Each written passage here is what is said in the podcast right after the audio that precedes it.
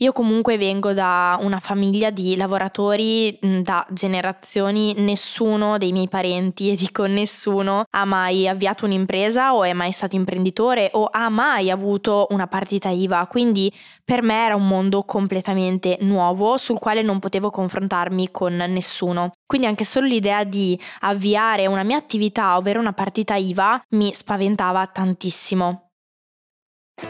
Ciao, sono Arianna Cavina e questo è Volevo fare l'influencer, il podcast in cui ti racconto come sono passata da magazziniera sottopagata a influencer, ahimè, infelice e infine a imprenditrice digitale a sette cifre, svelandoti tutti i dettagli e le strategie che mi hanno permesso di partire da sotto zero e arrivare a vivere la vita dei miei sogni. Perché i social sono un mezzo, non il fine, e perché se ce l'ho fatta io, allora puoi farcela anche tu. Fuori una nuova puntata ogni martedì alle 7. Ciao a tutti e bentornati in questa nuova puntata del podcast. Come vi dicevo nell'ultima puntata, è arrivato finalmente il momento in cui ho scelto di licenziarmi. Quel momento per me è stato critico, è stato difficile da affrontare per varie motivazioni che vedremo insieme oggi e che sono sicura che se anche tu ti trovi in questo momento o hai mai pensato di aprire la partita IVA, hai dovuto affrontare a tua volta. Intanto parto col dirvi che ho aspettato molto prima di fare questo passo e ho temporeggiato, principalmente penso per tutte le credenze limitanti che avevo per quanto riguarda il mondo della partita IVA. Io comunque vengo da una famiglia di lavoratori da generazioni, nessuno dei miei parenti, e dico nessuno, ha mai avviato un'impresa o è mai stato imprenditore o ha mai avuto una partita IVA, quindi per me era un mondo completamente nuovo sul quale non potevo confrontarmi con nessuno. Quindi anche solo l'idea di avviare una mia attività, ovvero una partita IVA,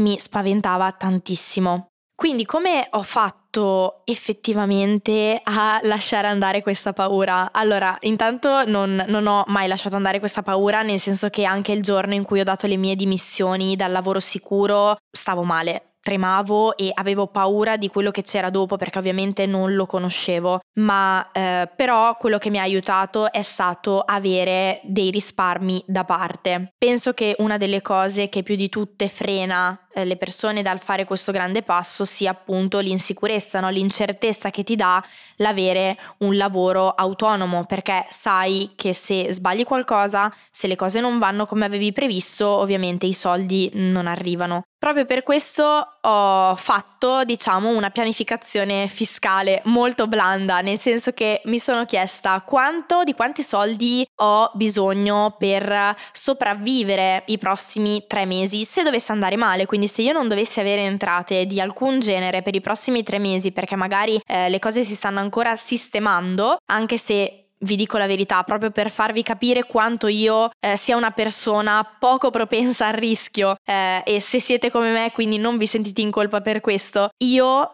ho aspettato veramente tanto, cioè quando ho fatto il passo io già guadagnavo, quindi già sapevo che potevo avere un guadagno, ok? Quindi ehm, avevo già una, una, specie di sicurezza, però comunque ho aspettato ancora. A un certo punto poi ho fatto il passo, quindi arriva quel giorno in cui do le mie dimissioni con uh, gli stipendi che avevo messo da parte, finalmente prendo il coraggio e faccio questo passo e, e do le dimissioni. Quel momento è stato difficile, come vi ho già anticipato, perché mi sono sentita un po' mancare la terra sotto i piedi. Eh, mi piace stare mm, nella sicurezza, no? Un po', un po' a tutti piace stare nella propria comfort zone. In quel momento ne sono uscita completamente. Ma da una, un'altra parte di me però era felice perché capivo dentro di me che stavo facendo la cosa giusta, stavo facendo quello che mi avrebbe portato a essere la persona che volevo essere, ovvero un'imprenditrice. Cioè nessuna imprenditrice non ha la partita IVA o comunque eh, non ha appunto la sua attività. Quindi eh, una parte di me era contenta di essere riuscita a raggiungere questo altro grande traguardo.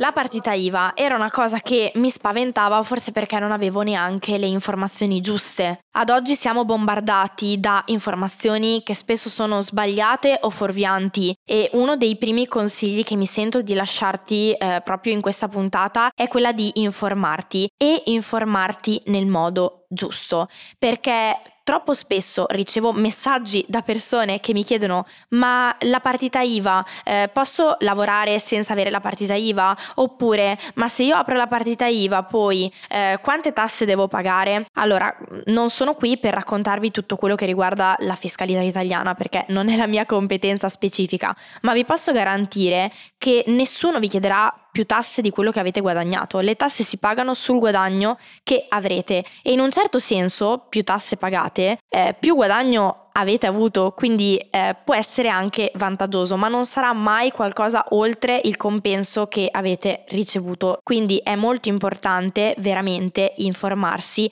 e farlo nel modo giusto. Pagare le tasse poi tocca a tutti. Anche quando siamo dipendenti le tasse vanno pagate, quindi eh, fondamentalmente abbiamo paura di qualcosa che non conosciamo, perché ripeto, anche nella nostra busta paga noi vediamo ovviamente quello che ci spetta a noi, ma le tasse sono state pagate dall'azienda. Qui si tratta solamente di eh, capire come funziona e imparare a gestirlo come ogni cosa e come ogni cosa quando non la si conosce, ovviamente spaventa. Quando è nuova spaventa, ma eh, vi posso rassicurare che anche con il tempo imparerete ad avere dimestichezza e soprattutto eh, capirete ancora di più quelle che sono le dinamiche no? della gestione della partita IVA e tutto sarà molto più semplice. Arrivati a questo punto, eh, come possiamo fare a essere anche più sereni una volta che abbiamo fatto questo passo e abbiamo scelto di aprire la nostra partita IVA? Per me è stato fondamentale trovare un commercialista competente, ma soprattutto un commercialista